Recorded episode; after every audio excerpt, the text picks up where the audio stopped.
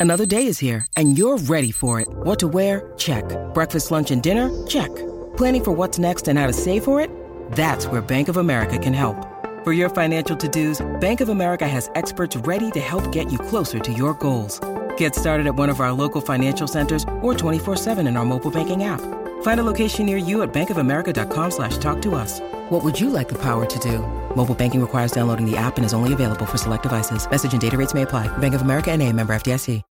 When you need mealtime inspiration, it's worth shopping Kroger, where you'll find over 30,000 mouthwatering choices that excite your inner foodie. And no matter what tasty choice you make, you'll enjoy our everyday low prices, plus extra ways to save, like digital coupons worth over $600 each week. You can also save up to $1 off per gallon at the pump with fuel points. More savings and more inspiring flavors make shopping Kroger worth it every time. Kroger, fresh for everyone. Fuel restrictions apply. This is a test. This station is conducting a test of the emergency broadcasting system. This is only a test. Of all these opinions, this is the one that continues to blindside me, dumbfound me, gobsmack me, thunderstrike Just me. blasphemy. Absolute blasphemy. Okay, it's happening. Everybody stay calm. What's the procedure, everyone? What's the procedure? Stay calm. This is the Overreaction Podcast. I am Chase. With me, as always, my man Cody. You had a solo run last week. How are you doing this week, my friend? I'm doing I'm doing much better this week. I missed I missed my main I missed my main man on the other side of the mic. It was uh, it was cool doing a solo pod, but it is definitely a lot more difficult when you can't kick it back to somebody else whenever you have those brain freezes. So, couple of post couple of post edits that I had to fix up. Definitely trying to remember some player names, but I, I think it went well. I think some people enjoyed it. Trying to just get back to an overreaction pod. But Chase, we were in a series, but before we really get into the series that we were going through, which is kind of this carousel going into 2024, do just have to ask. One, I hope you enjoyed the week off that you just took on me right out of the blue. I've got one of those in my pocket now, which is pretty pretty nice to have. That I could just pull that one anytime. That just don't have internet tonight, man. We got, can't get on. you just got to do it solo. But do you have to ask, how was the Thanksgiving break? Hope you enjoyed it with you and your family, man. I appreciate that. Yeah, it was good, man. I got got to see my my older and younger brothers. We got the whole family together for the first time. So we got the you know uh, the cousins together, I guess. So uh, my kid and their kids. It was the first time we've had everyone together all in the same building. So that was a, a great time. A little chaotic, of course, whenever you get Oh, kids yeah. involved, but uh, it was a blast, man. Uh, happy to be back. Happy to be doing this. Sorry I missed last week. the The internet issue was not planned, so that was a little bit of a, a, a mystery. How was your your Thanksgiving, bro? Uh, unfortunately, I am down in Texas and my family's all up in Missouri, so I can't make it back. But I've got some friends down here who I've been doing Thanksgiving with for the last couple of years. So got to do that. Got to you know hang out with some people that I don't normally see all that often. It was a good time down here as well. Hope everybody out there had a good Thanksgiving as well. But now, since all of the week, the last week of no bye weeks for a little while, we've got two more hell bye weeks coming up. But some people in week 14 are in their playoffs, and a lot of bye, a lot of week 13 buys that we're coming into. So hopefully y'all are getting prepped for those. But that's not what we're going to be talking about. We're not even going to be going into the overreactions of this last week because we do have this carousel episode. And really, Chase, this is a good week to do this because I don't have too many takeaways. There wasn't too many injuries that we really have to talk about. Not too much happening really over this last week of football. So glad to get into the QB carousel this week. Yeah thankful for for the minimal injuries thankful for for you and and, f- and for all that you have done for us in this show. Thankful that the monday night football game is over because that was just brutal. Uh, another justin fields slugfest so we'll get to, to talk about him as well a little bit but yeah no it's time for the quarterback carousel uh, we did this episode this time last year kind of talking it out thinking through about what what kind of strategy you want to take at you know looking at the quarterback position going into the future year um, you know, we've had crazy amounts of quarterbacks starting. I think it was 66 in 2022, 66 starting quarterbacks in 2022. We had 54 so far in 2023. Yep. So, you know, this is definitely something that needs to be top of mind. It's it's the starters are great to think about. Situations that are that are kind of up in, you know, up in the air. Maybe there's going to be some competition, and there's definitely some teams that need a quarterback so bad. And two of them played Monday night. Um, Yeah. So we'll we'll dive in there. I mean, do you want to just touch on the the the quarterbacks that we got sure things for right away? Just kind of get them off the rip. There's no point in talking about them really. Yeah, we can run through the ones that these are the stable, staple quarterbacks in the NFL currently right now. We're just going to go down the list here. That list is going to start off. Buffalo Bills have Josh Allen, Mahomes with the Chiefs, Herbert with the Chargers. The Bengals have jo- Joe Burrow, Ravens and Lamar. The Panthers with their rookie Bryce Young. Can't see them moving on from him, although some people in, in Carolina are probably calling for it. That's not going to happen going into next year. Texans got future MVP CJ Stroud potentially. Uh, I don't think that's in the cards yet this year, but he's playing awesome. The Colts have Anthony Richardson, hopefully coming back and playing a healthy season in 2024. The Jets will have Aaron Rodgers back for 2024 as well. The Browns are stuck with Deshaun Watson to much to the chagrin of a lot of people. Jalen Hurts with the Eagles is locked in. And then Russell Wilson with the Broncos is also under that contract that there's no way out of. So those are the ones that we're really locked into. And then couple guys that we can talk a little bit further in detail here with extensions that will still be with their teams almost guaranteed in 2024 too. Yeah, so we'll we'll dive into those as we go through. We're going to go through division by division. We just wanted to kind of hammer out the ones that were, you know, there's just no point in talking about them. Those those guys are locked and loaded. Uh, You know, for fantasy purposes, obviously, if you have those guys, you feel pretty good for the most part. There's a couple at the end there that maybe you're like, uh, Rodgers, Watson, Russ, like maybe you don't feel awesome about having them on your team long term. But uh, you know, Rodgers, if healthy, should be a starter next year. Russ has played well enough, you know, and improved. He's going to be a starter next year. Deshaun Watson will start next year for sure. Uh, just a uh, you know, as long as he's healthy. But yeah, for the rest of them, they're, they're all locked and loaded. There's there's other ones we will touch on as well. But let's get into the NFC or the AFC East. Let's start there. Let's start with the East, and then we'll go West. And really, it's the Miami Dolphins. This is a team that you wanted to kind of talk about with an extension. We have Tua Tagovailoa, who has had his ups and downs. He's had some, eh, eh, you know, extremely efficient, very good games, and then he's had some, you know, I don't even know what to call them, just kind of mystery games. Like first time I've ever seen him overthrow a wide receiver was on Friday, and that was kind of wild. I, I never thought I'd see Tua overthrow somebody with all of that arm strength. But uh, you know, he is up for extension. They've done well. That's a playoff team right now. What are your thoughts on Tua long term? Yeah, so a lot of the quarterbacks, you know, in his same draft class, the Joe Burrows, the Justin Herberts, they already picked up their extensions this last year, right? So the this class of 2020 quarterbacks that's been very good for us. Obviously, with the concerns of the concussions last year, Tua, you know, saying that he didn't even know if he was going to continue playing football at some points throughout that time.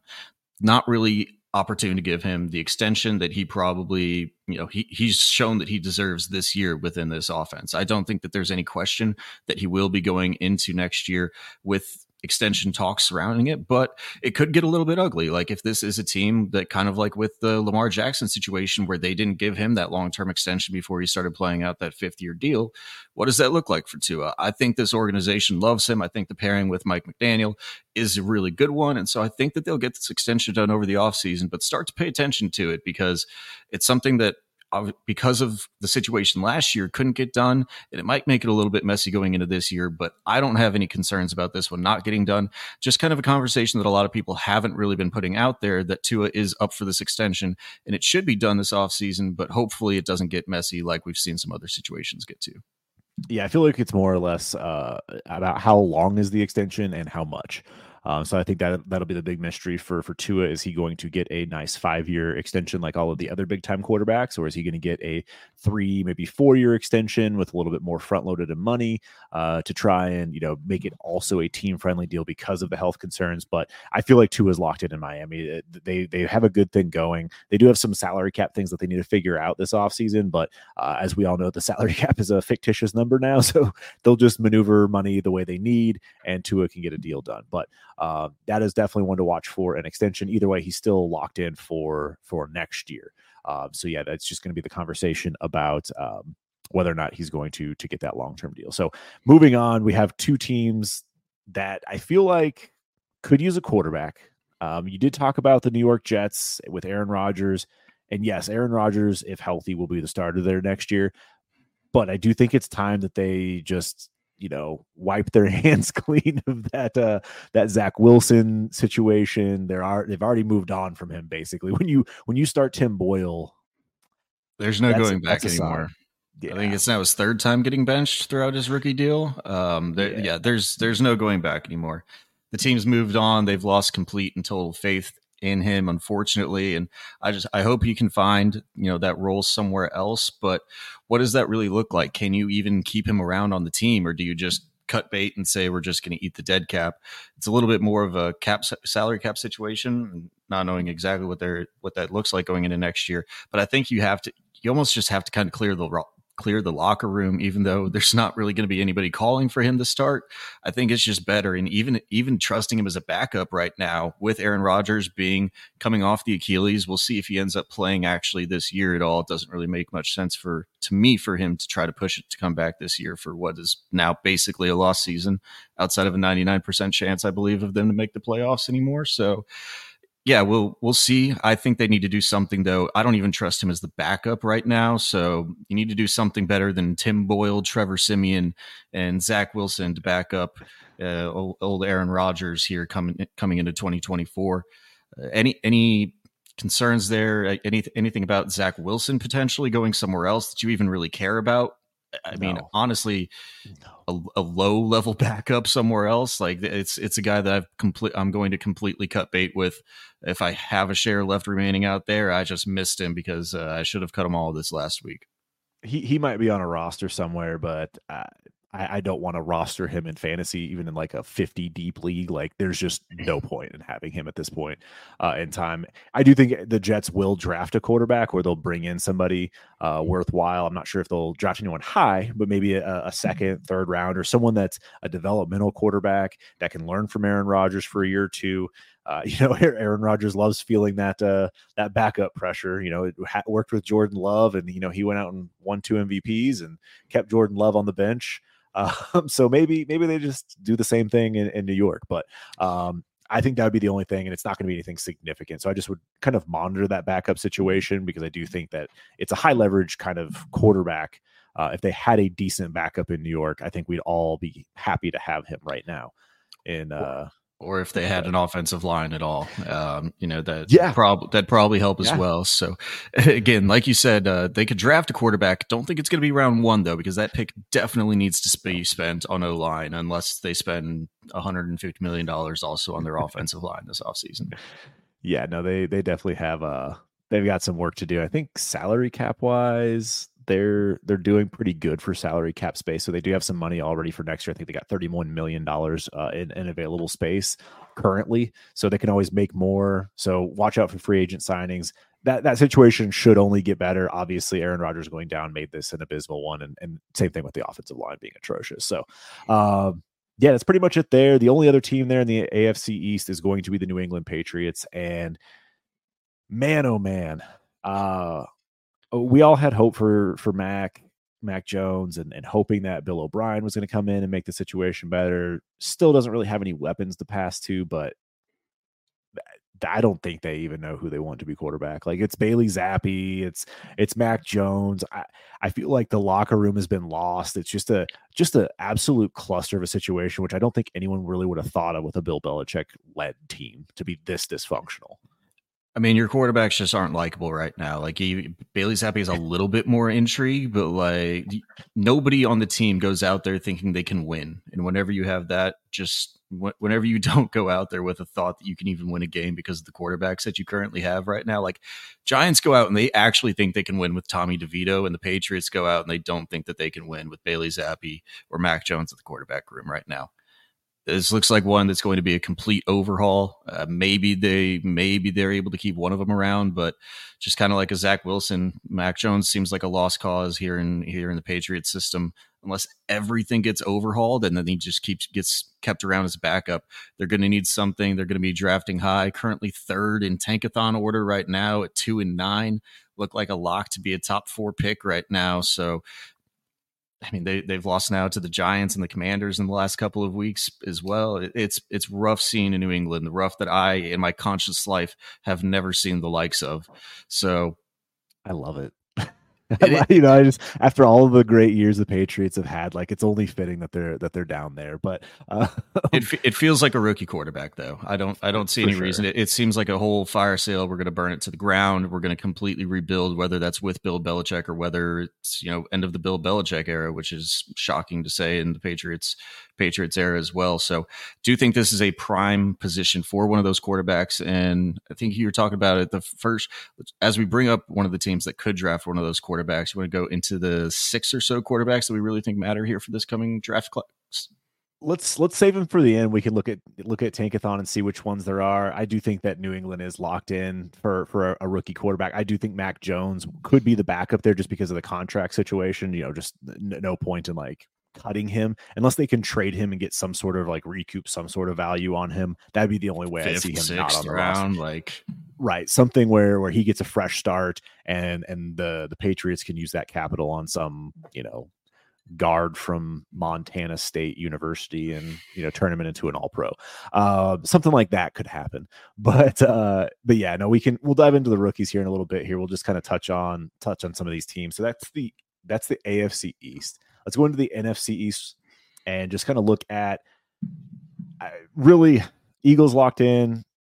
Cowboys, I feel like that's that's a done deal. Like it's going to be Dak Prescott. He he needs an extension. He has one year left on his deal, uh, so he's going to be you know around for 2024. But it feels like with what his perform- performance has been over the past few weeks and just this season as a whole, that Dak Prescott's there long term. I don't I don't really see. I mean, is there anything any reason to really touch on Dallas as well? No, just another guy. Obviously, with the Trey Lance at the beginning of the offseason trade, um, there there's going to be there's going to be a lot hype. of speculation and a lot of hype about maybe that Trey Lance. I know we were talking a lot about that contract situation with Dak Prescott. That maybe they brought him in to put a little bit of pressure on Dak Prescott to maybe not be able to renegotiate the contract as well and all of that. And then Dak came out here and he's playing at a borderline MVP level at least the past month or two, month or so he's going to be the quarterback for 2024. They were talking about giving a contract extension before the season even started. I think they get that one done in this offseason as long as nothing falls apart over the next two months here with this team, two or three months if they, you know, end up going that far. So it's there's not really much to talk about here. Trey Lance is just a yep. backup, maybe until it, he's he's a high leverage backup just in case Dak gets hurt. But it does look like we are on the p- path and trajectory for Dak Prescott to be getting an extension this offseason. Yep. Uh, so then the the other one we'll touch on here is is Daniel Jones. Um, obviously he got hurt. It was not a good year. that line was bad. He was bad. The wide receivers weren't good. But but hey, if Tommy DeVito's out here uh, throwing three touchdown passes. I guess I, I, maybe it was more on Daniel Jones. Big mystery there. Just a, an absolute cluster, but he is he is going to be around next year. That is for sure. There's no doubt about that in my mind. He's he is around. He's got what 36 million dollars guaranteed uh, next year. And so his dead cap hits 69 million. Like their only out is after 2024. So it'd be that 2025 year they could potentially cut him and save some money. Um, but even then, he's got, I, I think, like 22 million in dead cap, and that's pretty affordable. So that the that situation I think is a possibility that they bring in a backup quarterback or or competition, but I don't necessarily feel like they're going to be using a quarterback in the top five or a pick on a quarterback in the top five. I don't even know if they're going to be picking in the top five. True. They're they're currently true. in they're currently in this four and eight cluster and they're winning games right now. So I don't even know if they're going to be into that yeah. top five to be able to even pick a quarterback unless they want to mortgage future draft capital. They've already had the organization coming out and saying that Daniel Jones is going to be here in 2024 as well. They, they've not backed down from that at all and said that he's probably going to be at least on the team in some capacity, although they were going to look at addressing quarterback in some fashion it's just as Daniel, he's probably going to be in a little bit more of a competition, maybe with another vet, something like that. But I don't see how. I mean, obviously, like you said, you're not getting out of the contract unless you want to eat two years of dead cap, which I don't think they're going to do that either. I think this is going to be a situation where Daniel Jones might have a little bit more pressure on him from a backup. Something can we, you know, can we get like the Jacoby Brissett type in there? It does kind of just feel like that's Tyrod Taylor, what he's been though. And then yeah. why why would you do it with Tommy DeVito playing like he's been? It could easily be where we're just rolling back out Daniel Jones and you try to get him a little bit of offensive line help and maybe another slot receiver weapon that'll help him out next year. Yeah, no, I think for that, that's kind of the way I see it. I mean, if anything, I hope Tommy DeVito wins another game or two, and then Daniel Jones buys uh, DeVito a house so that he can finally move out on his own. Uh, because want to, man, he's living life right now. Because Dimes would would you know secure his job for a little bit longer, but uh, but yeah, no, I, I do think he's going to be around eh, for fantasy purposes. Like I, I've been a big proponent of Daniel Jones. It was not pretty this year. I'm not panic selling for thirds. Uh, he's going to be the starter next year. Unfortunately, he's just an asset that's you just he'll have start to sit. games next year. To, I, am not locking him in as the yeah. starter, but he's he'll uh, start games next year. He will be the starter week one, and I think that is all that matters going into the year. Like he will be the starter week one. They're they're going to bring in additional talent. I'm not really worried about them bringing in anybody that's going to take his job. I mean, I guess I shouldn't. I'm not as confident with you with, with the, the, injury. With the, exactly. yeah. yeah. Yeah, that's that. I guess they, that's the trick. They, have got to bring somebody in. It'll be somebody that has a legitimate shot to show out some stuff in in the early portions of training camp and OTAs and stuff like that. I, I'm not as sure locked in that he's going to be a starter week one. I think he'll start games, but I I'm not giving him a guarantee that he's. I'll pump the brakes on that too. I'll pump the brakes on that because yeah, like looking at the Kyler timeline, Kyler missed you know half the season, and depending on how the Giants look and and how well you know Dimes recovers, um, yeah, maybe not week one. That was a little ambitious, but uh, he will be the starter. He will be the guy that I feel like is he's not going to lose his job necessarily. So uh, we'll, we'll see how that kind of plays out. I'm just not totally panicked on him. I think as a dynasty asset, you have to you have to hold. Like there's there's nothing you're going to get today or in January that's going to make it worth your while to say, you know what, I'll move I'll move Jones for what a second. Would you take that's a second probably, for? That's probably about it. I mean, if you're if you're flush enough and you need the pick and you need the assets, you can. But I, I think he would get. I think there's a path where he. I, I think there's a good enough chance of a path to where he gets back to that level of assets. So I'm. I probably wouldn't. But you okay. and I treat quarterback a little bit more strong-handed than some. That, that is fair. That is fair. I mean, maybe maybe the time is to liquidate and use that asset to to accumulate something else. But um, yeah, the last team here is going to be the Commanders, and I don't even necessarily want to even get in a contract. It, you know, I know he's on year two of his deal. Sam Howell's looked good for fantasy purposes. He's been out there slinging the rock 50 times a game because that's what Bieniemy wants to do. But I think this is more or less a cleaning house situation that I fear for Washington, where that that whole regime is gone. They're going to bring in somebody new. They're going to be drafting in the top five. They'll they'll find a way to get a quarterback. I just don't I don't have the confidence that Sam Howell's going to be the starter long term. I do think he's going to be a high leverage backup, or you know at least have the competition. Um, but I have legit concern for for Sam Howell. I actually don't at all. I think he's Ooh. I think he's almost guaranteed to be 2024 starter. Really? I, I, I do think that there could easily be a cleaning of house. I don't have any faith that be I don't have any faith that Bieniemy is the is like the next up head coach if they yeah. do fire Ron Rivera, which they've already came out basically everybody it's like worst kept secret in football that they're not going to fire him during the season, but he's guaranteed to be fired after the season. So it's going to look different, and I don't have any faith that it's going to be Bieniemy stepping into that role.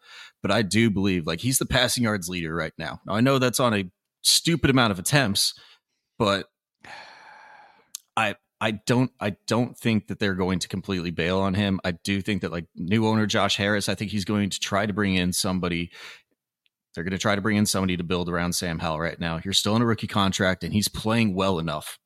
He's playing well enough. You've sacrificed everything on defense as well. I'm going to I, I would I would put a pretty good percentage chance that he's 2024 week 1 starter. Interesting. I mean, and I, and I do get that. I know the the numbers are there statistically, um, but I just don't think it has been good. Like he's just. I know they're a four and eight team. You need you need a little bit of growth, but you've only had one year in a system. Obviously, you're going to be learning a new system more than likely if you don't make Bieniemy head coach and use that same offense. But I, I, I don't see that they're moving on from him. I, I and it's possible. It's very well a possibility, but I don't think there is a chance in hell that he is the only quarterback that is going to be like it, there's going to be competition. It, eh, that could be a first round rookie, could be an early second round rookie because they are going to be drafting very high. I don't think it's just a easy open shut like we're going to roll out here with a what fifth round quarterback. I mean, yes, I, again, I know he's he's he's had flashes, and I think if anything, Bieniemy sticking around would actually benefit him because he's familiar with that offense. He's comfortable. He's like he's been in the system enough to to know and and and kind of execute the way Bieniemy wants. But if he has to learn a whole new system, I don't know, man. I don't know that Sam Howell's just going to just walk in there day one and be the starter. So I, I, I could see it though. I can see it. I can paint the picture, but I I have legit concern that that's going to happen.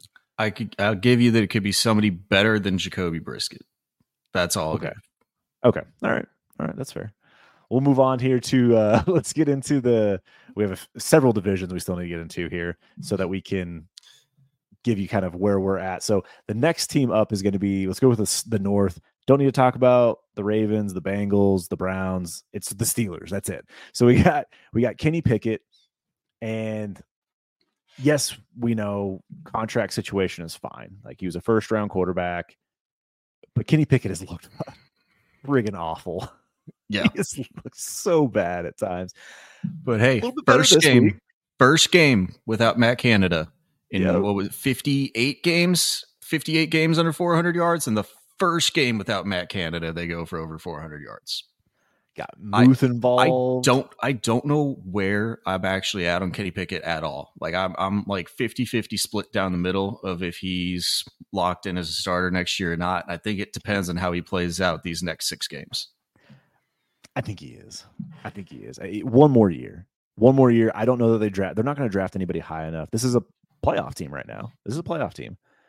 And at this point in time, if they're going to be a playoff team, they're not drafting someone in the first. Let me back a second. You're going to have to move up to to probably grab one of the the six we'll kind of get into later. I just think that this is the, his team for one more season. They're going to get a different offensive coordinator. They're going to give him a chance. Game one looked, I don't want to say, I mean, it was better. It was, it wasn't, it wasn't like he was night and day different, but it did look better. Um, I do think I'm so happy Matt Canada's gone. So happy. I oh, just, oh, they are too. I don't know how that guy gets another NFL job based on based on that performance, but uh, but yeah, no, I I don't feel the. I just don't know where it's going to come from. You know, you, you think they're going to draft somebody, you think they're going to bring in a free agent. Like, where would the pressure come from? I mean, I guess Trubisky was it. They're going to bring in another Trubisky type, Jameis.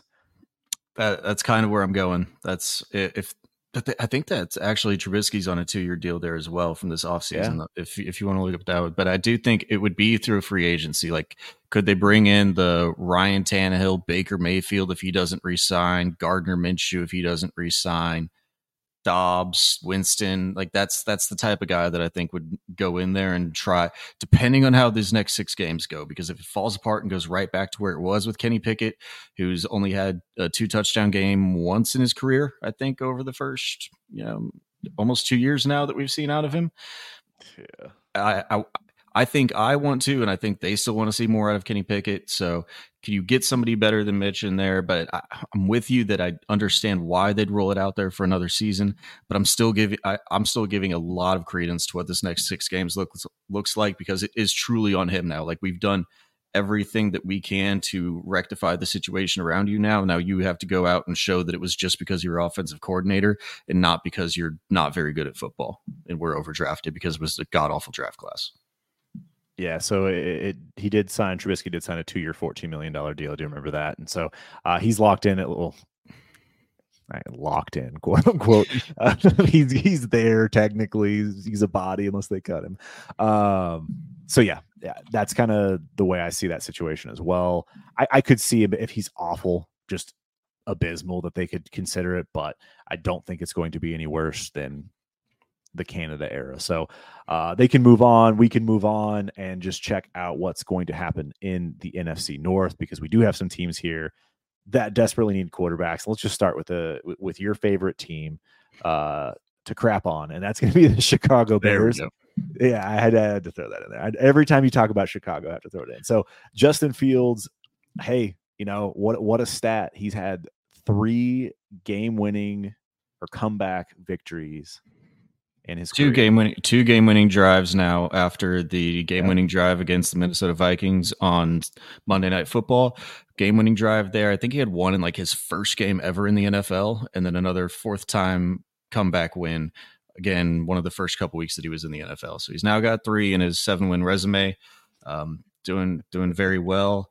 Obviously, not not my favorite player, and uh, it didn't look like he was the uh, the favorite of the offensive coordinator either. Because I think he threw two passes over ten yards the entire game. It was a screen and run the ball fields the entire game. Oh. I mean, it, it looks like they're having to put put so much help. Like they can't run a true offense because they know the limitations of him down the field passing. Like it kind of, it just to me, I don't know how a, a play caller goes into a game with that game plan unless he's just hindered by the ability of the quarterback. There's no reason for that to exist in the NFL unless you literally just have no faith of a downfield passing game. And I think that that's what we're seeing right here. He's Oh, yeah. he's he's fun. He's electric on the field, but good God, um, hey, he he he did hit that wide open wide receiver to seal the the field goal at the very end of the game.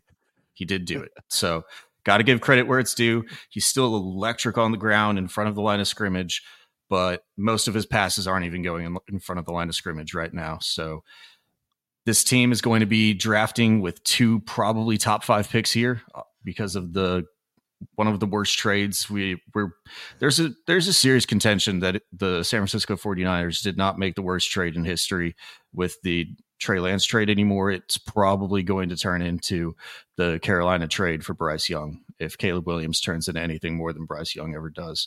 So they're to have two they're to have two top 10 pick or two top 5 picks more than likely and the Carolina one looks almost guaranteed to be the 101 and if that's the case they're taking Caleb. I don't care. Like they're they're taking Caleb. No no ifs ands or buts about it. Yep, no, no debate there. I, I don't think it's even a question. I think they're taking a quarterback. I think they're locked in top two for sure. So even if they are number two, I think they're taking a quarterback. It could be Drake Maye, could be Caleb. That's a wrap.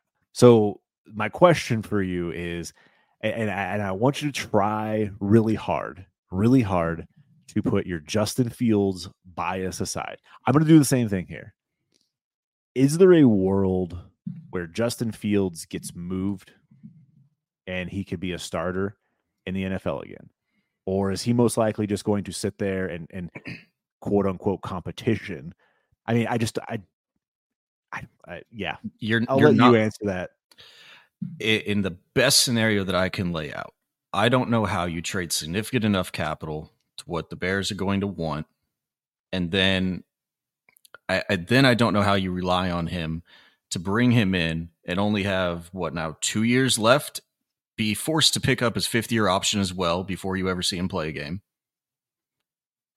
Try try to figure out that whole situation. Basically, like Jordan Love this thing as it's currently sitting right now. I don't know how you one trade the capital to do it and then rely on him as the only quarterback and have to force yourself to make that decision along with the trade. It could happen. And I, I think he could get traded. I think there's enough potential that teams will see in him and what, what the ability has. Does it happen? I don't think so. And if it does happen, I think he's still going into a competition and it's not his job to just walk in week one. Yeah, I, I think if they're taking Drake Maye or Caleb Williams, there's no shot they're keeping another first round quarterback as his backup. Like I just I just don't see that happening. And that's where like it's tough for me to like envision feel and Fields wanting to sit around for it either. Like I feel like he would want a fresh start, get him out of there, get him to a situation. The the only thing is where he's going to go is going to be an open competition. It's not going to be a locked in job like you just said, but it's also going to be probably a bad team again.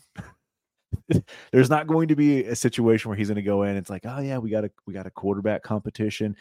It's going to be a bad team looking to acquire a quarterback for cheap and just hope and pray that they can develop him or or give this young man the, the tools and the, the skill set to succeed in the NFL. And that's the gamble I think people are, are going to try and take, or the NFL teams are going to try and take. I just have a tough time seeing him being okay sitting behind the number one or number two overall pick and just riding it out there in Chicago. But I could it's it's very Chicago of them to do just to make him do it. So um I've got The Patriots, the Giants, and the Raiders. Or Patri- Patriots, Falcons, Raiders. Maybe Falcons. Giants. Everybody's favorite one is going to be the everybody's favorite one is going to be the Falcons because of what they can do in that offense. And then you have to say to yourself, Arthur Smith is still going to be the head coach in 2024. Do you really trust that after everybody hates him as a fantasy football mind? Even though I think Uh, he's still decently as a head coach, but I was just about to say, is like all my Drake London and, and Kyle Pitts fans out there, like, hey, do you really want to see the Falcons throw the ball 12 times a game and then run it 80? Like, they're just going to hand the ball off to Bijan, to Allgeier, to, to CPAT, and and then run it with Fields, and that'll be their run game. Like, that'll be their offense. It'd be it'd be the one because the Falcons are still good enough, and the the NFC South of absolute Midland, none of the teams are going to be good enough to actually like take a quarterback where you would need to draft a quarterback. So the Falcons, which we'll get Yeah. to, won't be able to do that. So could they be that? It, it kind of feels like the whole stars lining thing, but you know what happened last year? We did the same exact thing with Lamar. And what did they do? They just rolled out Ridder and brought in Taylor Heinicke. So I, I We'll think see. from an organizational standpoint, I don't know if it makes as much sense for them. It probably does make more sense than paying and trading for Lamar than that did last year. But that's that that's the winter wonderland fairy tale that everybody's going to be trying to sell themselves on with Justin Fields. But I will uh, I'll I'll take a pass on it. Yeah, man. You're just hoping and praying right now, all those Fields owners. So uh, we'll move on from the the Trey Bears. 2.0. Yeah, 2.0. Yeah. Uh, I mean, 1.0, 2.0. Yeah. Either way, he's still starting at least. Uh, there's that. Um, we'll go on to the other side of this game with the Minnesota Vikings, then we'll get into the Green Bay Packers. Minnesota, Kirk Cousins, free agent. Everyone thought he was going to at least get the extension before the season. So Kirk Cousins is a free agent, and technically that is a completely open spot. I do feel like Kirk Cousins is going to go back to Minnesota seems like all of the the feeling you get from just the team from the players that this is Kirk Cousins job and they're going to just figure out a interim kind of eh, whether Dobbs comes back for the start of the season uh, again a, a high leverage backup if you want to call it that but a backup quarterback's going to come into Minnesota for the first few games of the season until Kirk Cousins is 100% ready unless Kirk is ready to go week 1 but seems like that's more or less the situation. Do you see it differently uh, Kirk Cousins almost guaranteed not going to be ready to go by week one. Did not have a the you know the the Aaron Rodgers, the J.K. Dobbins, the Cam Akers speed bridge Achilles injury like all of these other guys have had. He did go with the traditional Achilles injury, so that's going to be more of that 11 to 12 month timeline. It's happening in season, probably pup candidate at minimum for coming back for 2024. So what does that look like? I mean, it it it does feel like, unfortunately for Kirk Cousins, he was playing at such a high level here to start off the year before the injury happened. Looked like he was probably going to land a long term or longer term contract with some team here in the offseason. And it looks like that's probably out the window right now. It just feels like the best situation for everybody at this point, making the best out of it, is to just bring him back on a shorter term, one to two year contract to see if he can come back and play. And right now, with the way Josh Dobbs is playing, I know it did not look good it did not look good tonight outside of the very last drive that they put together against a Bears defense, admittedly playing much better than they've done in the past. So uh, I think the most likely scenario here is that Dobbs and Kirk Dobbs is a starter at the beginning of the 2024 season, and Kirk Cousins comes back whenever he's ready. Yep, and, right there with you. And, even if it's not Dobbs, they're going to bring in somebody that's uh, again a competent backup that has no problem going back to the number two on that team as soon as uh, Kirk Cousins is ready. So that's that's what it feels like to me as well. Um, I do just want to touch on before we dive into the Packers Lions because the the situation with Jared Goff. I think Jared Goff has one year deal left or one year left Yep. on his deal, um, but he is potentially up for an extension. And you know, I guess if if they want to extend him, he's he's younger than everyone thinks. He he's been in the league for what feels like 15 years, but I think he's only 29 years old. So, 29, yeah. yeah, it's like, all right, well, you know, Goff still got some some gas left in the tank potentially. Um, I think he's just getting extended there. He's, he's done enough to to keep that job. Hendon Hooker, whatever. Like, There's a backup developmental guy. Nothing more than that. It's, I mean, it, they're they're eight and three right now at the top of their division. Almost they look like they're bound to make the playoffs, even though they they have had some scares here the last two weeks of not playing well at all, getting blown out by the Packers uh, on on Thanksgiving Day. Not not a great look, but you you assume that this team is going to right the ship. Uh, obviously, there's some concern. Ben Johnson, almost zero percent chance that he's back with the team in 2024. So, what does the offense look like without the offensive coordinator that they're running with right now?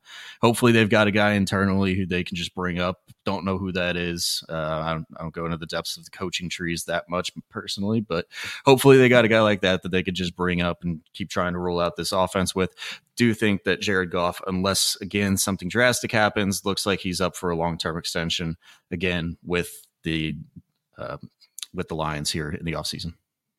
Yeah, I think eh, as a fantasy impact side of things, Jared Goff is the one that I would be probably trying to move this offseason. I think he's done well enough. Uh, yes, he should get an extension and he's going to be a starter, but like if I can find a pivot and, and find a way to move off of Goff, just because I, I I do think he's a very big system guy. Like he did well with McVay for a while and then it tailed off. And he did well with Ben Johnson and now it just it just feels like next year's gonna suck. Like not suck, you know, he's gonna be a QB. I mean, he's a QB two. Like that's all he is, anyways.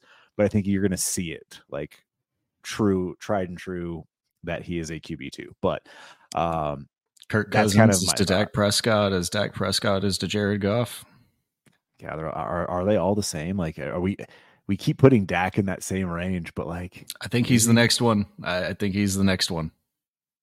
Oh man, the only thing is like he didn't have the legs as you know like a younger guy that Dak had, but right now like Dak doesn't really have that either. It is just like I I think those three are all in the same vein of the the amount of time that they will be in the league and playing is much more than people are ever going to give them credit for, for sure. and they'll just keep discounting it and they'll keep getting three to four year extensions until they're 37 38 and i think that's the big thing with with goff is like he is going to be a starter in the nfl like i'm not worried about him ever i'll say ever but losing his job necessarily 50 years old yeah like that that dude will just keep trucking so um touch on the Lions, Green Bay Packers, Jordan Love. He does have another year on his deal for next year has had very, I mean, I want to call him a rookie, but he's been around for five years. Like, I want to call him a rookie because this is his first year starting. He's making like first year starter mistakes. He's also had flashes where he, he's made some really good throws, really good drives. A lot of young, un, you know, inexperience in that offense as a whole, other than Aaron Jones and AJ Dillon. I, I feel like he's there next year. Do you think he's the long term answer? I think you need to see next year to determine that. I don't think you can make any wholesale decisions based off of this year because, like you said, I mean, how how you're describing him is exactly. I think that's why we always think of him as a rookie because he looks like a rookie out there. Like you see the flashes and you see the the throws that are just like in in the keyhole on the sideline on the out routes, the ones over the middle where he's threading it between three guys, and then you see just the boneheaded throwing it, and you're like, dude, how did you not see that guy? He's, he's, literally right in front of you. How he's not wearing your jersey. That is the other team, Jordan. What are we doing here, bud? The ball but was you, snapped and the linebacker didn't move, and you threw it right to that linebacker. What what happened there? But it, like it does just it feels like he's a rookie, and I, I think you need to go out there. You need to give him another year. Again, like you said, all of his weapons right now. you've got two rookie tight ends, or your main two tight ends. Even though Luke Musgrave did just go on IR, you've got what was it 40 i think it was a total of 48 catches on the entire team coming into the year at the wide receiver position. Yeah. So like th- this is i think this was the direction that the green bay packers were going to go. They were going to play with through de- they were going to play through their defense and then they were going to try to make jordan love see if he could progress with this team and i think you need to give him another year. I i think he'll play out the year. Do you have somebody better than sean clifford as a backup? Does it really matter. Uh, might you'll probably have something better than a Sean Clifford as the backup, maybe, but it's another just developmental know. guy with a very young offense. I don't even know. Like I feel like they're just going to roll out exactly what they had this year. I don't feel like they're going to be drafting for the future. They're going to just they're going to let it ride. They, they will let it ride as a, as a dynasty asset. That's scary because it's kind of a one year prove it deal, one year prove that you can make it in the league. Um, and and we'll see if he's going to continue to be the starter. That team where are they at in Tankathon right now? They're, I guess they're five and six. Right they're, in the they're in that cluster. They're in that massive cluster right now. They won the game against the Lions, which kind of saved uh saved them a little bit, but yeah, it, it's scary. They, they would need to be a fringe playoff or a playoff team next year, I think, to to kind of lock that in uh, and hope he has a job for beyond 2024. Down the stretch here, they've got Chiefs next week, and then Giants, Bucs, Panthers, Vikings, Bears. You can probably get two, three more wins out of that team, so they'll Yep. be right in the middle. right in the middle of the pack. Yeah, build around them one more year. Give those young wide receivers uh, another chance to to develop some chemistry and see what happens next year. Yeah, no, I, I feel the same way. Just uh, just one to monitor as far as next year. Panic will be real with Jordan Love. If if things are going well, you can see him getting an extension. If things are going bad, you're going to see people panic selling. So that one is going to be a uh, a situation to watch. But that pretty much wraps up the Kenny Pickett next year. Yeah. Yeah, yep. That's the NFC North for us. Let's uh the South.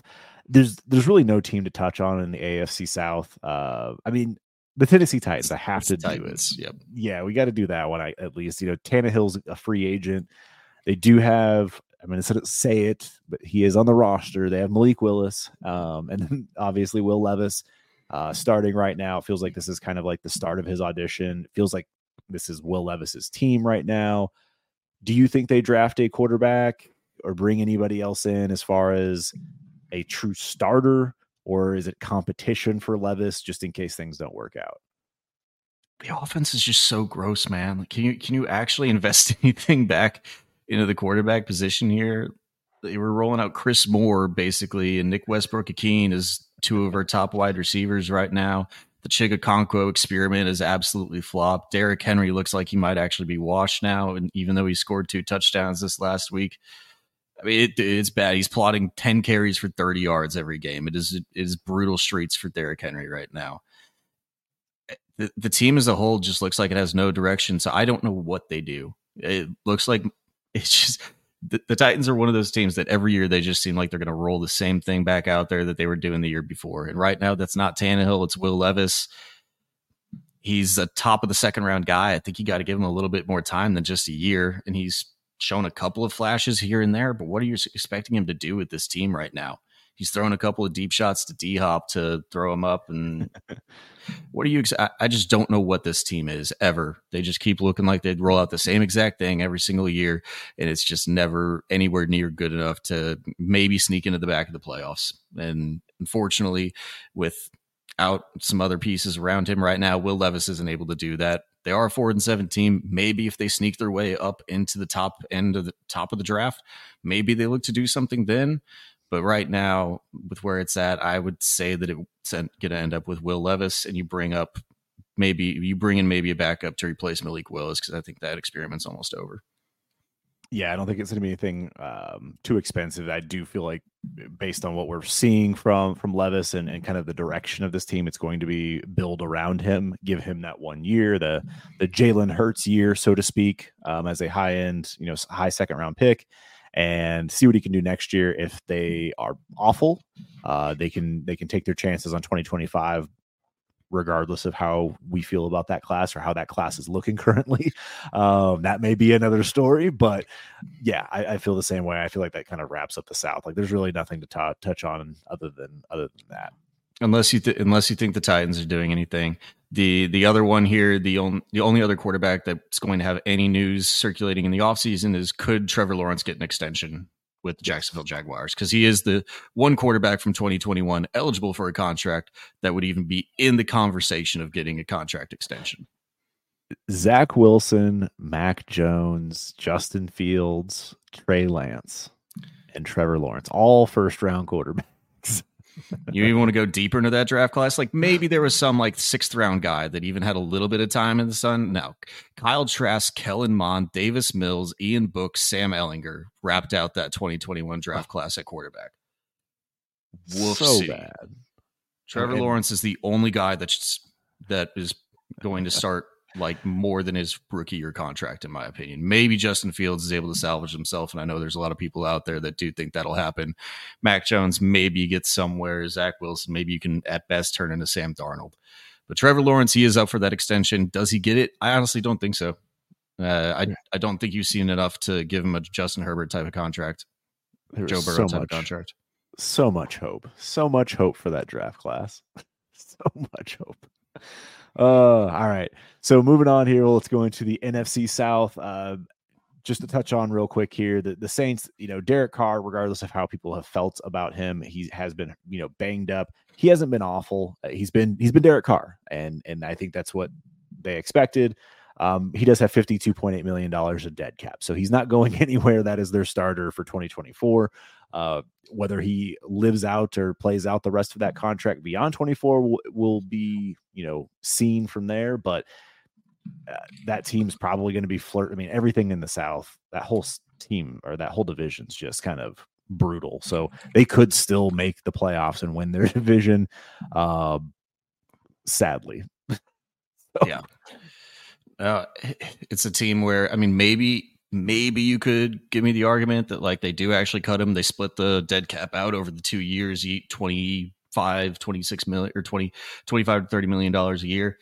You could sell me on that, but again, Saints and cash strapped are always living in that kind of purgatory as well. So I don't think that they're going to be able to do that one. Maybe maybe they where they, where are they at right now? They're at 12, 5 and 6 right now. They're in that kind of cluster in the middle if they do end up the season just being really really bad. Right now they did just lose Rashid Shaheed. They've got Chris Olave out and Michael Thomas on IR. They're rolling out AT Perry, Keith Kirkwood and somebody else as their uh, as their third wide receiver. It's not looking good in in New Orleans right now. Uh, oh yeah, we got old Bo- Lynn Bowden as the uh, second that's wide receiver currently. That's that's the one that I was forgetting. They've also got Marquez Callaway on the practice squad, so maybe we get some uh, 2021 preseason hype boy back on the streets and back back on the field to to give us a little bit in the Saints offense. But I don't know. This is a team that could end up very badly down the stretch. Uh, it is playing that NFC South, the NFC South of mid. So don't yeah, really it, see them moving on for Derek Carr. I think you got to probably eat it for one more year, and the Saints will do what they do and roll back out. Interesting, maybe uh, Dennis Allen, right, and head coach in New Orleans right now. Maybe he's finally ran out a little bit of course. He's just felt like a guy who's invisible as a head coach down there. Maybe you see something different in 2024, but I do think it's going to be Derek Carr again. Yep, agreed. That's that's kind of why I wanted to bring it up. Just touch on that one real quick. Uh, Panthers still going to have Bryce Young. Falcons are going to be the, the big mystery. We've seen Desmond Ridder rotate in and out. We've seen uh, Taylor Heinicke a little bit. I don't think either of them are the answer at quarterback, but again, this is going to be a team that is that they're a, they're the playoff team, right? They're, they're, currently at five and six as well. Like I think they're all five and six. New Orleans, uh, Tampa's four and seven, five and six, five and six. So they're probably going to win the division based on how the, the offense of, of New Orleans currently is banged up. Um, but it'll be a battle down the stretch. We'll we'll, we'll watch a, a, sub 500 team make the playoffs. Is is what it feels like from the South. Beautiful. I don't I don't know what they do. Like I just I don't think the draft is the answer for Atlanta. I mean, it's going to be difficult. You're going to have to you're going to have to mortgage a lot here you're going to have to mortgage a lot to go up and get the get the uh, guy you want because you're probably going to be picking in in the teens at best if it does fall apart somehow for Atlanta down the stretch and they can't win some more games with Desmond Ridder in there. Right now they're currently slotted in at 19th, but five and six teams go all the way from 12 to 19 right now. So it doesn't doesn't say too much about where they are, but I think they're they're going to be somewhere around that middle of the pack to low 20s right now as it currently stands and what I project for them for the next couple of weeks here to finish out the season. So it's it's going to be hard for them to fix it through the draft unless they mortgage a lot of draft capital to do it. We've seen what they've been doing with their high leverage draft capital here in the last couple of you know years under Arthur Smith of not using some of it at times. They definitely have to use a quarterback if they take him. It's an interesting one because this is this is where we thought they were going to try to address the position last offseason with Lamar Jackson, as we were talking about earlier. I do think that this is one of those guys that it could be the the free agent market that they're really looking to. But where does that come from? If the Baker resigns in Tampa here that we'll get into, Cousins resigns, then you're looking at what Gardner Minshew at best. that doesn't I mean, give you too. You you you miss the the big name, which everyone loves to hate, but I mean, he's familiar with the system and he's a free agent, but old Ryan Tannehill, um, oh. it, it, just sadly it makes too much sense. I guess is is Man. the way to say it re- the reuniting with Arthur Smith as well. But you actually have you you actually have the weapons again. You bring back the glory days of the the AJ Brown and Derrick Henry in his prime with Bijan, Drake London, and you throw in was that back in Delanie Walker days that they had those three oh, there yeah, all at the same time. Oh, oh you just, yeah. You just re reinvent the wheel on that one to get oh. Ryan Tannehill back in that system. I could as gross as it sounds as gross as it sounds, it does make a lot of sense. I mean, I really think it's Ryan Tannehill or they trade. Like, I mean, maybe Baker Mayfield if the, if Tampa doesn't re-sign him, but it's Tannehill as competition for Ridder. I don't think Ridder's going anywhere. And then maybe you what trade for Mac Jones, trade for Justin Fields. Like those are like the only viable quarterbacks that could compete. And you give give that you know young quarterback a shot. I don't even think I don't even think Fields is a realistic possibility. I do think it's more or less like Mac Jones, Ryan Tannehill. Like even though Mac Jones isn't mobile really, might rather but, have Taylor Heinicke than Mac Jones right now. But I mean, we've seen efficiency out of of Mac Jones, and I think that's the whole thing. Is like he he can do it. He can, and if they put him in a system where they have a very good run game, has some weapons, kind of keep it's him fair. in structure, I, I, it could. I think work. as much as they've given up on him, he's given up on them as well. That's it's dysfunctional. He he needs something else. I, I do think that there's still some good left in Mac Jones, but it is never happening in New England. Yep. So that's the, the, the kind of the mystery there with the Falcons. I do think Ridder is more or less in a competition um, going into next year. I think it's going to be like a bring in Tannehill, and it's like, oh well, we'll see what it is, or they'll bring in somebody else, and if but they end up in that high teen area, do you think they could go for that like Bo Nix, Michael Penix? They, that that's where I think that they could get the rookie quarterback. I could see it. Like it depends on really what their needs are when we get to the to get to, to draft season, and if they are, I mean, even at 19, like that's a that's a playoff team. Like that's the final playoff team. But like at 19, they're right there. It's it's possible. It's absolutely possible. QB. I mean, QB three, QB four in the class. Like it just depends on how they evaluate them. Um, I do think there's some some potential fits for them for sure. So I wouldn't rule it out, but I don't I don't really know what they need as a whole to make that team better. So maybe it's just quarterback. That'll fix everything, right? Quarterback and a little bit more efficiency from the quarterback. Uh, it yeah, it's because they've got all the weapons there, right? It's is Arthur Skit is is Arthur Smith not scheming the offense because of what he's lacking at quarterback, or is it because that's just how Arthur Smith schemes offenses? Yeah, absolutely. So then, getting into the the other team that needs to be talked about here is the Bucs.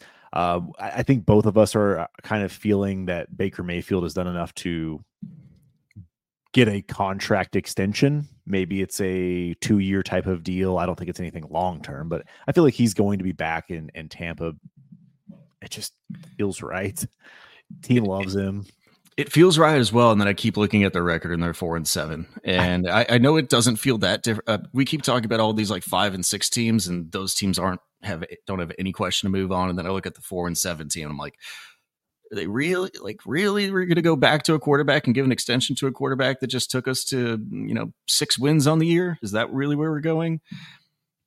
I know the team likes him, but if if they end up picking in the top ten, um, maybe it's Baker gets a one year deal and you draft a quarterback.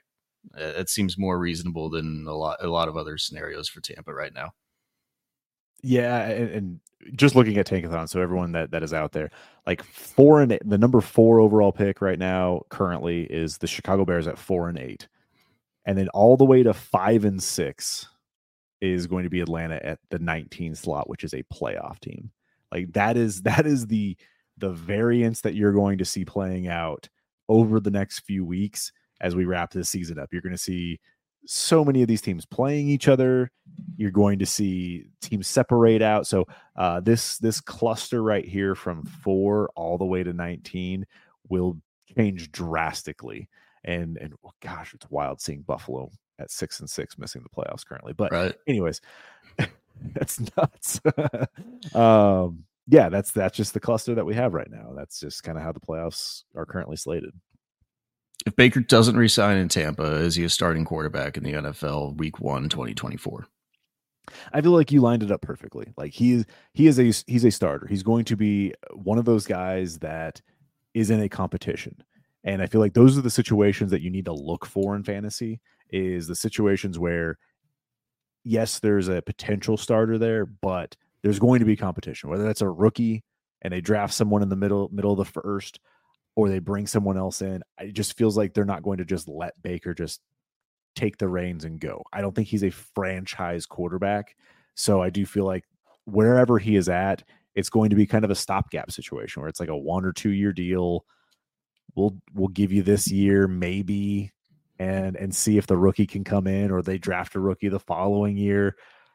That's just kind of the feel of it. But yeah, man. Eh, I don't think Baker's uh, one of the. I don't think he's a Goff where he's just going to go somewhere and like get a three year deal. So yeah, let, let me see. Let me see if he if he doesn't end up if he playing the theoretical game of if he didn't resign there, give him to me as the stopgap in Minnesota or send him over to that Falcons team. Those those are the two. Maybe maybe Washington as well, but again, I'm I'm sold on Sam Howell being the starter there, so I'm not going to call that one out. If yeah, he didn't resign there, give me give me Minnesota or Atlanta. Uh, New England if they don't draft a quarterback. Um, Washington, I know feels gross, but Washington, I don't think he goes to Minnesota just because I feel like he wants to start. Um, and I, I, don't think he's going to be stealing the job from Kirk Cousins. So I think he wants to start more than just a stopgap, you know, Brissett Dobbs type of situation. Uh, could see the Falcons makes the most sense. Las Vegas, which we'll get into right now. Actually, might as well. Yeah, that, that one. That one was the, the the last one that I was kind of eyeing. Like maybe if they if they go the same way. However, this one we'll just get yeah go right into Las Vegas.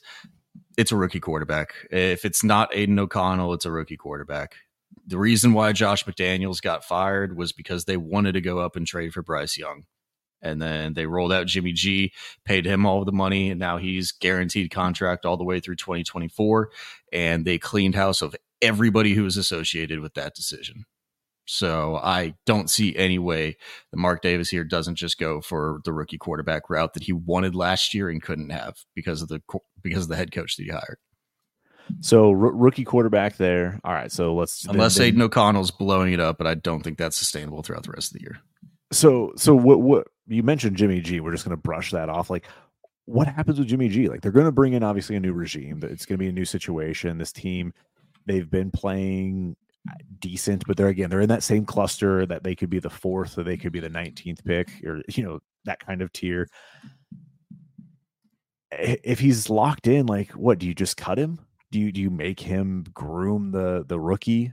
You know, teach Aidan O'Connell or teach whatever Bo Nix, Michael got, Penix, JJ McCarthy. They're currently ninth in cap space right now, $52.5 million on Spotrac projected for 2024. Eat it. I think they're eating it. I legitimately think they're just whatever way that they can get every taste of the New England Patriots old organization out of that locker room. Like, what is he doing right now? I have not heard a thing about Jimmy G for ever since McDaniels got fired and this whole organization just basically split and is now celebrating like where was i really want to know where was jimmy g in the locker room whenever they won that first game with the interim head coach and after the firing and where, where was jimmy g was he was he smoking stogies with the boys and just celebrating that basically everybody in his inner circle that he knew just got canned I, I, I kind of highly doubt it. I'm very interested to know what Jimmy G's doing on a day to day at that Raiders facility right now. But uh, unless uh, we've heard from San Francisco that he's he was typically loved by everybody in the locker room. So yeah. if if that's the case, maybe he maybe he's you know gotten along well with everybody in the locker room, regardless of his kind of previous affiliation with all of these guys. But I don't see. I don't, I don't know. I, I want to know more about Jimmy G, but in my mind, I don't think it's a good situation. And there's a little bit of that nasty taste in the mouth hangover from everything else. And if that's the case, if that's the case, and I'm purely speculating that that is, then I think he's just there, just going to eat the dead cap and go. There's a few quarterbacks that are aging out of the league, and you know may or may not be around in 2025. Do you think Jimmy G is a starter again in the NFL? Not due to injury, but is he the outright starter because he's the best talent on the team? Outside of injury, no. Okay. That's a wrap. no, outside of injury, no the the only way is like he gets another shot because of an injury, and then he becomes a starter because he played well while serving in for the injured guy. Like I don't think anybody's giving like, hey Jimmy G, like you want to come in and have a quarterback battle and win it out. And even if he does go into that quarterback battle, does he win it out? Probably not. That's fair. It's totally fair. I could I could also see him just being like, I'm done. I'm gonna take my guaranteed oh, money. Just you know who really needs him? The Patriots need him back. That's what's gonna turn oh, the Patriots organization around. Needs to be saved up there with Jimmy G going back to the Patriot system. Don't even put that out there. All right, let's wrap things up here with the uh, the NFC West. We still have some other things to touch on as far as rookies. Uh, so we do have some stuff here. Uh, just going to skip through the 49ers. Brock Purdy's there. That's the wrap. If you want to argue or debate that, hit us up because you're wrong. Uh, Brock Purdy is the quarterback for the San Francisco 49ers. He's going to be playing for under a million dollars next year because he's not eligible for a contract extension because he's only going into year three. Yep. So that one's done. Los Angeles Rams, believe it or not, uh, Matt Stafford is not going anywhere he's owed way too much money unless he decides to retire, which I don't know why he would want to. He's going to be back next year. He's he's that, already said in interviews every single time this year. Every time he's done interviews, he's like, "I got two, three more years left in me. No yeah. way outside of drastic injury, he's retiring. He'll be the starter for the for for the Rams in 2024." Yep, and I think probably beyond that as well, based on you know, barring his elbow, shoulder, body holds up. So uh, I feel like we can skip that one. The one that I don't want to talk about, uh, I just let's just go to it. I have to, man. I have to. Arizona Cardinals, and and I know, I know, Kyler Murray. He's back. He looked good. He's got the contract. He's a good quarterback. He's a good NFL quarterback. I know there's been drama around the situation, but that team is bad. That team is bad. They are going to be a drafting in the top three top four. Maybe maybe Kyler can win them a game or two and get them out of the Drake Maye, Caleb Williams sweepstakes. So let's just play play the hypothetical here. They lock in the 102. I don't think they're getting the 101 from the Panthers or the Bears, I guess. So they lock in the 102. They're in the Drake Maye sweepstakes. You think they're taking a quarterback? I personally don't, but I understand the argument. So the the argument's going to be you trade you trade the Kyler Murray for a haul. You're rebuilding the organization anyway. They've played tough for you as well right now, so that's honestly props to Gannon for making them go out there and play losing football for the most part, but playing a lot better than anybody thought they would this year, even though it hasn't turned into anything more than two wins so far. One of those being with Kyler Murray in the first game back. I don't think they do though, man. Like I, it, it looks from everything I've heard at least like it sounds like Kyler Murray is actually ingrained within this team a little bit.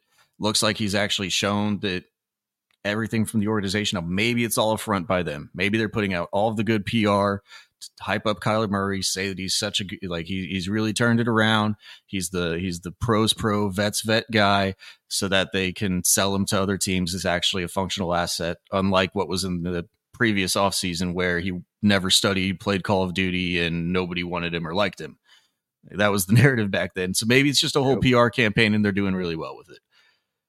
I don't really believe it. Like you said, you know what you have with Kyler Murray, at least a little bit. He's looked just like Kyler Murray before the ACL. There's looked like no downturn from that from the time before it. His rushing is there. Everything looks like it's still Kyler Murray. I think they keep him and I think they trade out of that pick or they take your guy and Marvin Harrison. Marvin Harrison. I've been I've been stamping that. I've been I've been all over that for all off season. Everyone was thinking Kyler's going to get traded. I'm still one million percent on board for the Cardinals taking Marvin Harrison Jr. Maybe it's not at the two. Maybe they trade back a pick. Don't know. The, the, the thing is, you have the Bears up there who is who would also potentially be a, a, problem there. But if you can trade back to the three and, and just give up, Drake Maye and get yourself Marvin Harrison. They're drafting Marvin Harrison. They're drafting Marvin Harrison. That's it. That's a wrap. I, I don't want to hear anything about it. They are not. They are not trading Kyler Murray. They are not trading Kyler Murray. There's. It's just. It's such a tough thing in the NFL to hit on a quarterback. And I know you can debate what you think about Kyler Murray as a NFL quarterback, as a fantasy quarterback, his health, whatever. They gave him the extension. They believed in him enough. That wasn't this bad. organization that gave him the extension, though. It was the it was the organization. It wasn't this regime. But yes, I, I get I get your point. You're absolutely right. You're absolutely right. But he they have a young tight end who seems to be emerging. They found a nice little piece in Michael Wilson. Hollywood as a potential piece to to re-sign and stay there, have Marv. You just kind of build around it. They they have a they have some pieces where they can still build around them. I just I don't see why you would want to trade Kyler Murray and just hope that Drake Maye becomes Kyler Murray. Like it's what people other, in fantasy do all the time. Uh, other that's so true. Other than other than the fact of kind of what we talked about earlier was the fact that like it's a rookie contract. Like that would be the only like selling point that you could even get me on. It's like, oh yeah, you know what? It's a quarterback on a rookie deal. And if he is Kyler Murray or better, then you win. But if he's not, you lose. That's, that's the art. That's the arg. That's the argument. You you can build around a rookie quarterback for the next four to five years with the rookie quarterback contract that we've all seen. If you if you can do it within that time frame, that's how you really get to the Super Bowl very very quickly. Is you have the rookie yep. quarterback contract, you build everything around it within two years and hope that the quarterback hits within that time. Then that third year on that rookie contract, you're hopefully playing for massive, massive playoff implications or even a Super Bowl. Like that's kind of the the game plan and the narrative to how you get there. That's the devil's advocate argument that I I would make. And again, I'm with you. Like I think I think all I think all options are still on the table though. If what what do they get in compensation if they trade out of that if they do end up with like the number two pick what's the compensation if they trade out of that pick can they trade back get some compensation and still draft marv if somebody's coming up for the quarterback um, I, th- I, think that's that's definitely a likely outcome could they what does the actual trade market look like for kyler murray and taking on the contract and i think that's a big part of why they might not get as much for kyler murray even if they just wanted to trade out of one of those picks comparatively to what you're getting for Kyler Murray and the team to take on the contract, it's probably not going to work out for a lot of teams. And you're going to have to find the team with enough significant draft capital to do it. Like you said, it's a very hard, it's a very hard trade to make, and it's a very hard trade to get all the capital that you would think Kyler Murray would still warrant throughout the league. It's difficult. So um, I'm with you. I think it's kind of like the Lamar Jackson situation that we were dealing with last year, a little bit of like, there's just a lot of moving pieces to make that work around the league. And so I think they were, I think they're going to run it back with Kyler and try to trade out of one of those two picks. And if they can land that Marvin Harrison Jr., especially if they can get that number two overall trade back and then still get Marv, I think that's their perfect outcome scenario. We'll see what happens though. Uh, I, I, I, I'm not saying it's locked in, guaranteed that Kyler's not moving as much as you are though. I do think that they're going to entertain it. You, are not wrong. Like as an organization, you'd be you'd be stupid not to at least listen to see what is the best deal on the table for your team. How can you best improve your team? Um, I and, and you know as much as I would love for for Kyler and Marv to be teamed up, realistically, like the the best thing is for them to either move out of the number two overall pick and move down, if you know even a few slots. And and if Mar falls there, great. But realistically, it is to trade out of that pick completely build around Kyler. You still have this is a very deep wide receiver class. You have the potential to get uh, a wide receiver if they trade down. Still, you still have the the Texans pick, which even though the Texans are going to be in the teens, there's a shot they miss the playoffs, and you can get yourself, you know, wide receiver three, four, five of this class, which is still going to be very good. Like truly, they have a lot of different options that are going to be best. I would love for it to be Marv. That's more or less for fantasy purposes, I think, than anything. But uh, organizationally, yeah, I think you make the decision on what you're going to do. You're either going to trade that top pick or you're trading Kyler Murray, and that's going to be the best route to improve your team. Last five games for the Cardinals this season Steelers, 49ers, Bears, Eagles, Seahawks. That Bears game. Got one win. That Bears Yo. game is pivotal. I think they could pick up a win against the Steelers or the Seahawks right now. They could. It's. Po- I mean, yeah, it, it's possible. Like it, you could take one of those, but it could it could legitimately come down to that Bears game if the Bears. Oh man, that, Bears that keep is, winning, man. Bears, we got we got Justin Fields out there winning games. Not worried. Not worried. it'd be it'd be interesting to see what the Bears would be incentivized to do right there to uh. see what they could do potentially for their own draft pick. Um, may may need to let the may need to let the Cardinals win that one so you can lock in that 101 that the Panthers have. Maybe, maybe. All right. So last team we need to touch on here is going to be the Seattle Seahawks. They are a playoff team. Uh, really comes down to to Geno's contract. Uh, he does not have the fun Danny Dimes contract where next year's guaranteed. I think he only has $17 million in guarantees for 2024. However, based on how this team is playing, it seems like Geno's going to be the starter for next year. It's going to be a matter of long term is Geno the answer? And will Seattle take a quarterback at some point in this draft to be the heir apparent? Maybe that's a they trade up into the second, or maybe they have a, a late first or you know in the in the low twenties where they end up taking one of these quarterbacks. Do you feel like Geno's just locked and loaded for 2024? No, not at this point anymore. There's been too much inconsistency with Geno's play in this offensive production. It's not anything like it was last year. You know, when it was when we were tossing the ball at 72% completion rates. Geno was looking like he had fully resuscitated his career. No, I, I, I don't think there's anything that's saying he's a locked in starter for all of 2024, and they're going to keep rolling back out there. I think kind of like how uh, kind of like I was saying, Kenny Pickett's going to determine a lot what they do potentially in the offseason with how these next couple of games go for them down the stretch. If this team goes and they falter down the end and they don't make the playoffs, like that, they're a playoff team right now, but they're in that cluster at six and five right now they definitely don't have any lock to be a playoff team for sure right now. And if that happens, what does it look like if they're a one and done in the playoffs? I know a lot of people are calling for this team to potentially be like a NFC championship playoff Super Bowl caliber team. I don't think that that's the Seattle Seahawks that we're currently seeing right now. Maybe they can get back to it, but for we haven't seen that Seattle Seahawks team for a while. I don't think that Geno is locked into that. Even if they are picking in those teens, we kind of saw that a little bit last year. They had the better pick because they traded, they had somebody else's pick, I believe, in the draft last year where they were getting the JSN pick. But it could be this year that they are, even if they're in that teens to 20s area, that could be where we're looking at a quarterback potentially or a second round quarterback. I think you got to have a little bit of an insurance policy here for Geno because unless it picks up like it did in 2022, I don't think we've seen the same Geno in 2023 to give you any significant any significant confirmation that that's a quarterback you want to bet on in the future as an organization. Yeah, it does feel like they're going to be in the quarterback market. Whether that's, I mean, it feels like it's going to be the draft. Like they, they, I don't think there's a free agent out there that's going to come in. I don't think it's necessarily like vet competition. It feels like this is a draft a quarterback.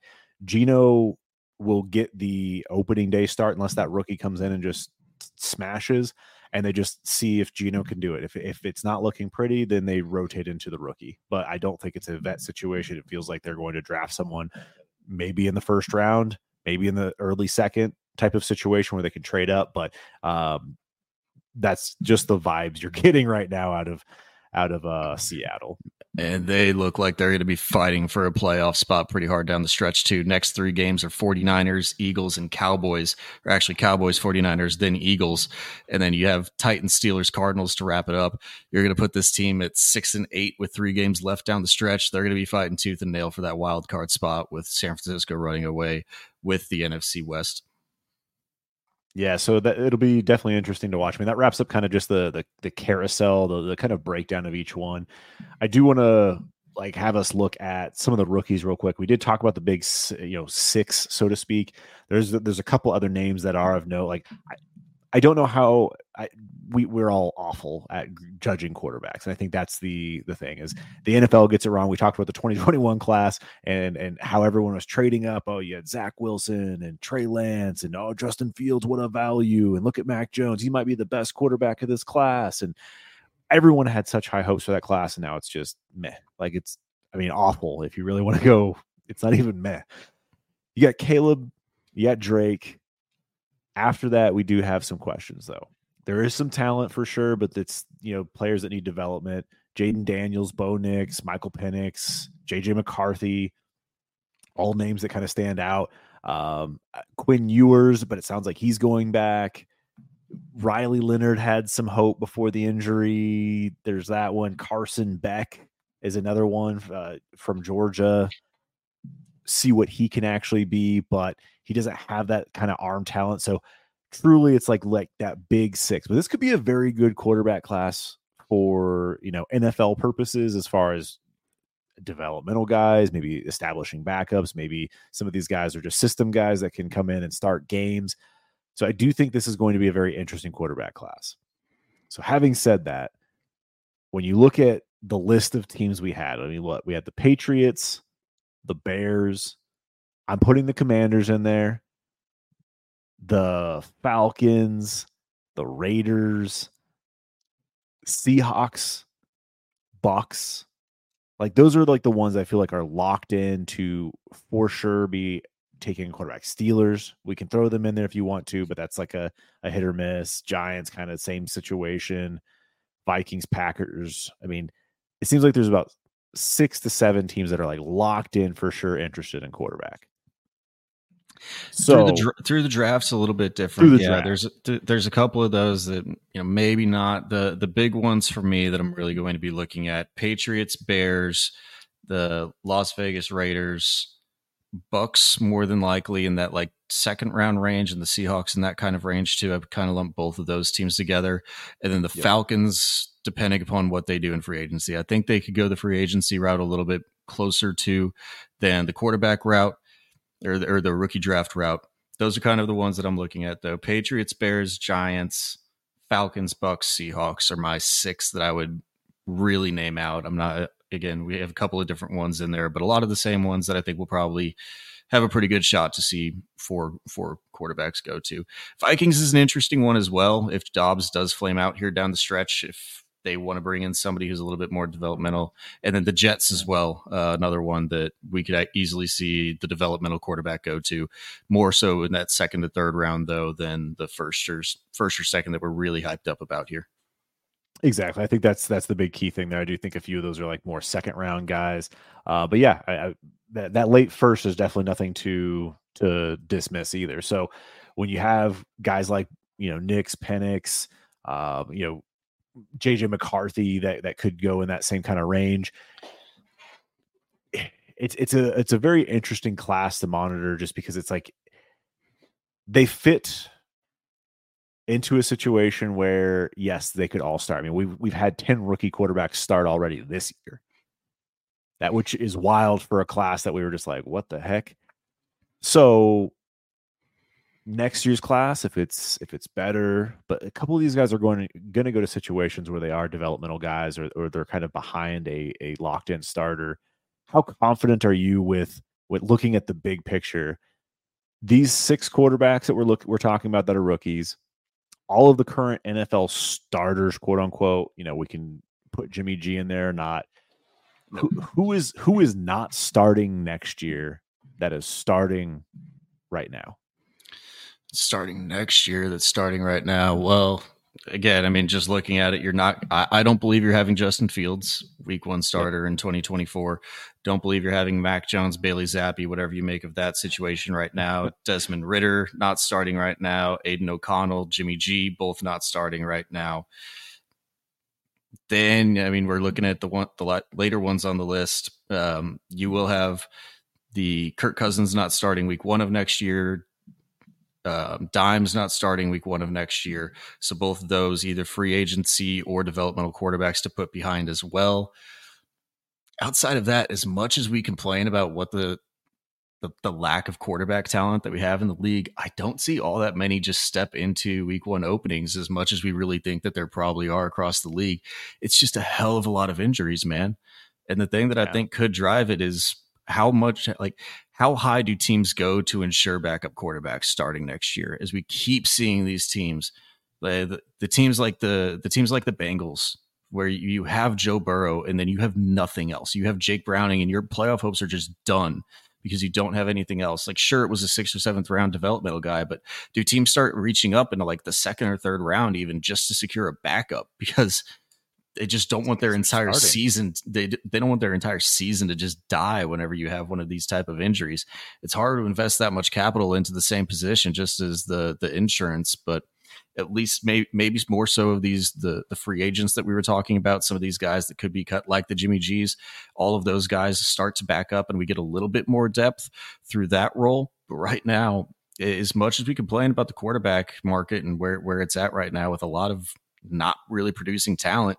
It's more so just right now because of injury than I think it is with open spots going into 2024. I think probably only three or four of these guys really step into a week one, day one starter role. I think that's the thing is injuries are going to happen. It happens every single year. We have competitions where we're going to see the backup end up coming in and, and becoming the starter, or rookies that um, are are in a situation where they have like a, a vet presence there. 50 plus quarterbacks have started every year for like the past three or four years. It's gone 50. up every year, regardless of what the NFL tries to do every year with yeah. protecting the quarterbacks. They keep getting hurt, even at a higher rate than before. Yeah.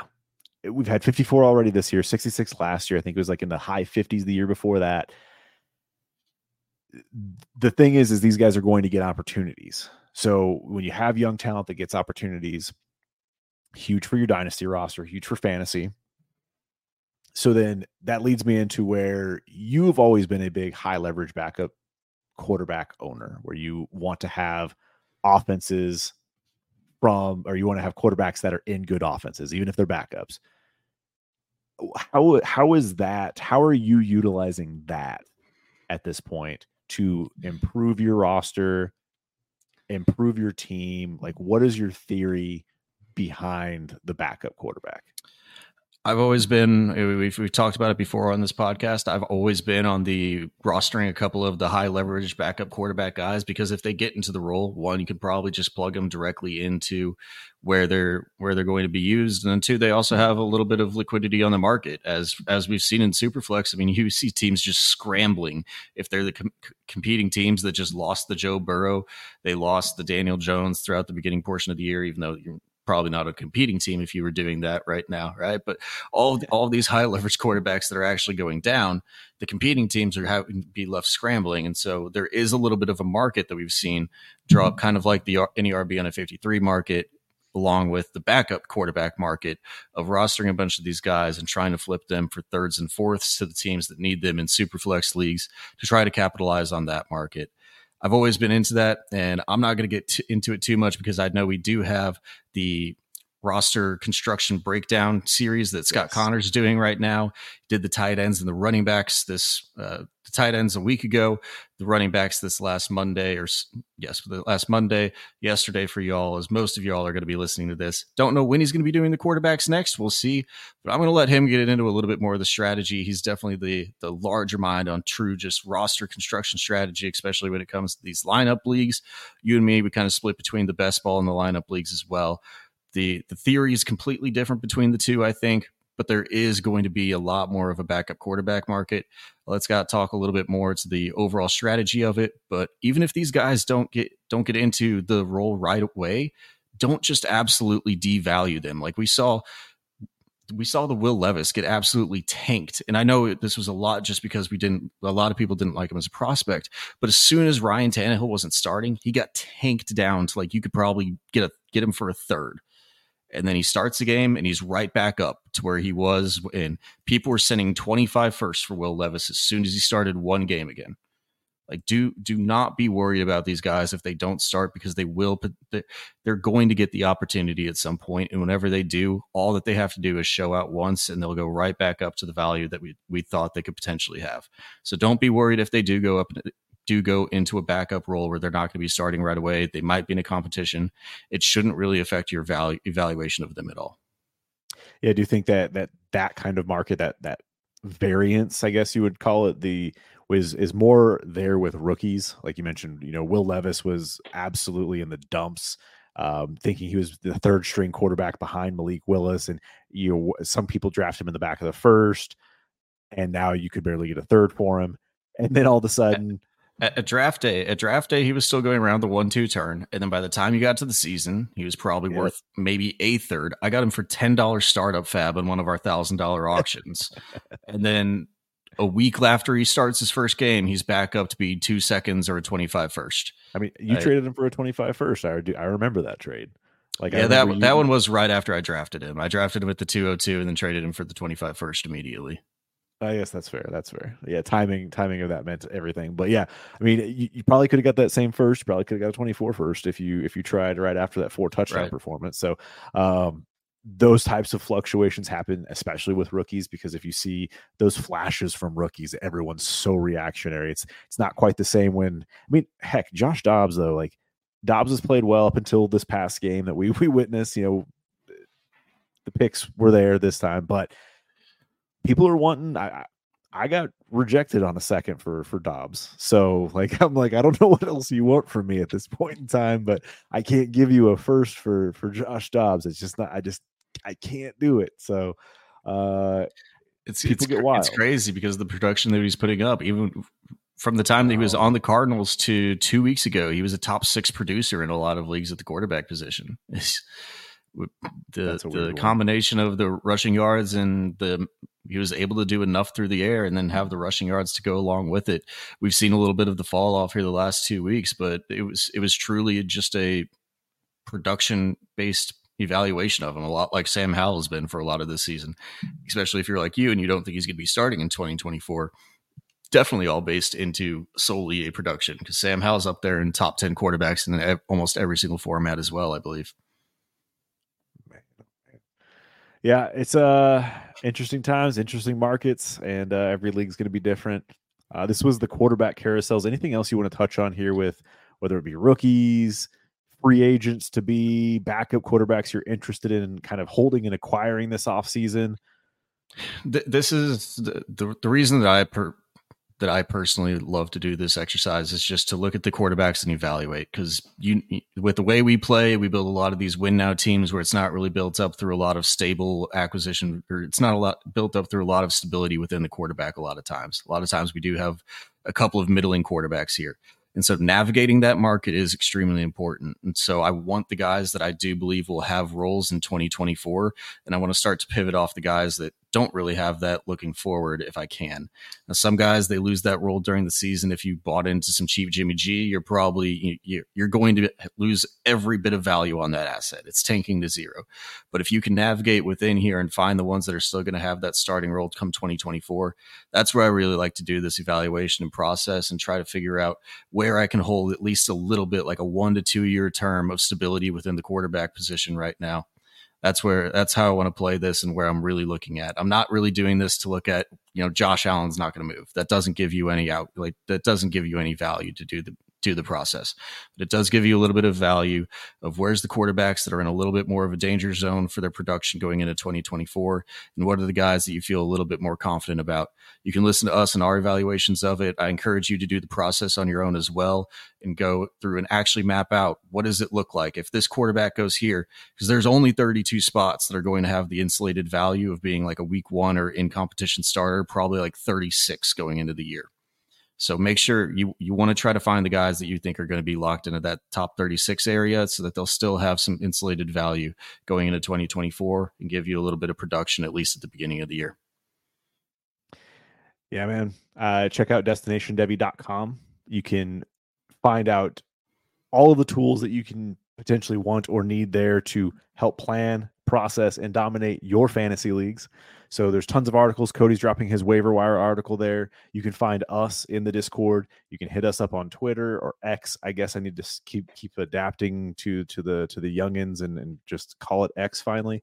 Um, at Cody Smith TFDR at Trophy Chase TFDR and and yeah if you can join the discord or if you can join any level of destinationdevy.com make sure you check those tiers out see what works best for you and this will be the best way to improve your fantasy experience your process help you win leagues anything else you want to add before we wrap out Nah, Chase, we're already a minute and 30 bish into this thing. Wrap us on out of here.